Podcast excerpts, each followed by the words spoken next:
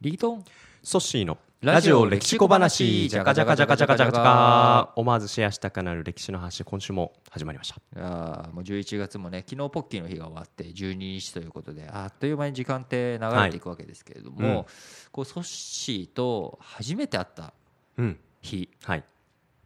覚えてます覚えてます知人の誘ってくれたあの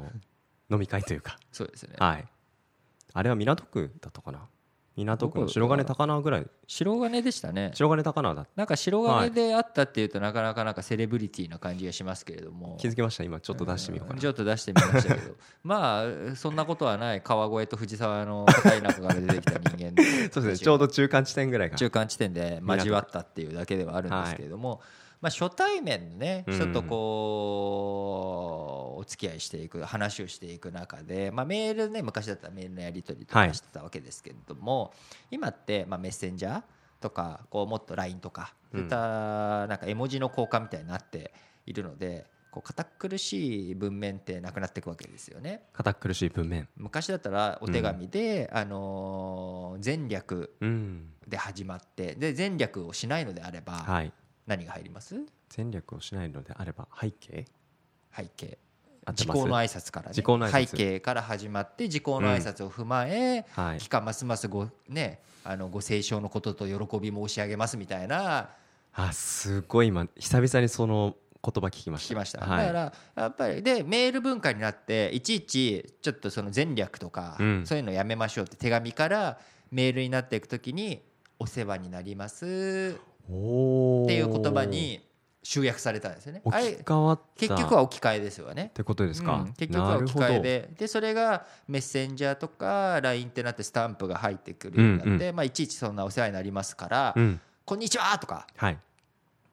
そういうフレーズに置き換わっていっているっていうのが今現状だと思うんですよ。そこに流れがあったんですねそこに流れは当然あるわけでありましたねあのー急速にそういったものがどんどんどんどん縮まっていき、うんあのーいろんな言葉の背景というか、うんこうそういったものは消えていくと。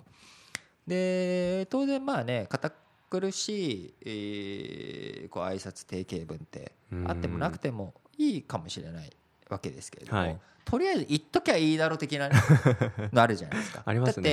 だってソッシーとうん初対面だけど、あのーその後お世話になりますとかでメール文化だったりするわけですうんようね。んうんあの、まあ、お世話になっ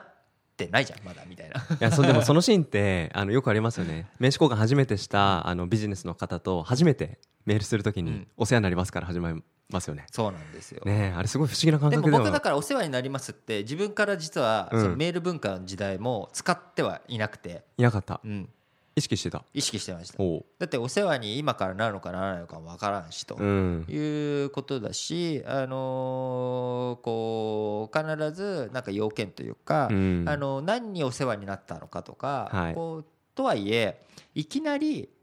会うわけじゃないじゃないですか。はいいきなりメールでやり取りする時であればメールだけで誰かの紹介であのじゃあうちの担当者から連絡させますねみたいなことがあれば、あの今ご紹介に預かりましははたはとか、はいあののいつも誰々がお世話になっておりますとか、うんうんうんうんこういう言い方を僕してましたそうかお世話になっているっていうは言うんですけど別に僕じゃなくてそう誰かがお身世近な話になってる人がはいお世話になっておりますではじめご紹介預かりましたリーですみたいうんうんうなんそうすると文脈的にも外れないし外れないですねでそうすると違和感も相手も持たないし、なんかとりあえずこいつお世話になりますって言っときゃいいだろう的なね置きに来た感じは消えるわけじゃないですか消えますねだからなんかそういうところをやっぱり考える力っていうのを踏まえていかないと、うんあのそれで考えた上で置き換えていくのは全然ありだと思うんですよねほど別にスタンプにしようが「うんあのこんにちは」にしようがびっくりマークにしようが相手とどうコミュニケートしていくか、うん相手がいかにスッと受け止めてくれるか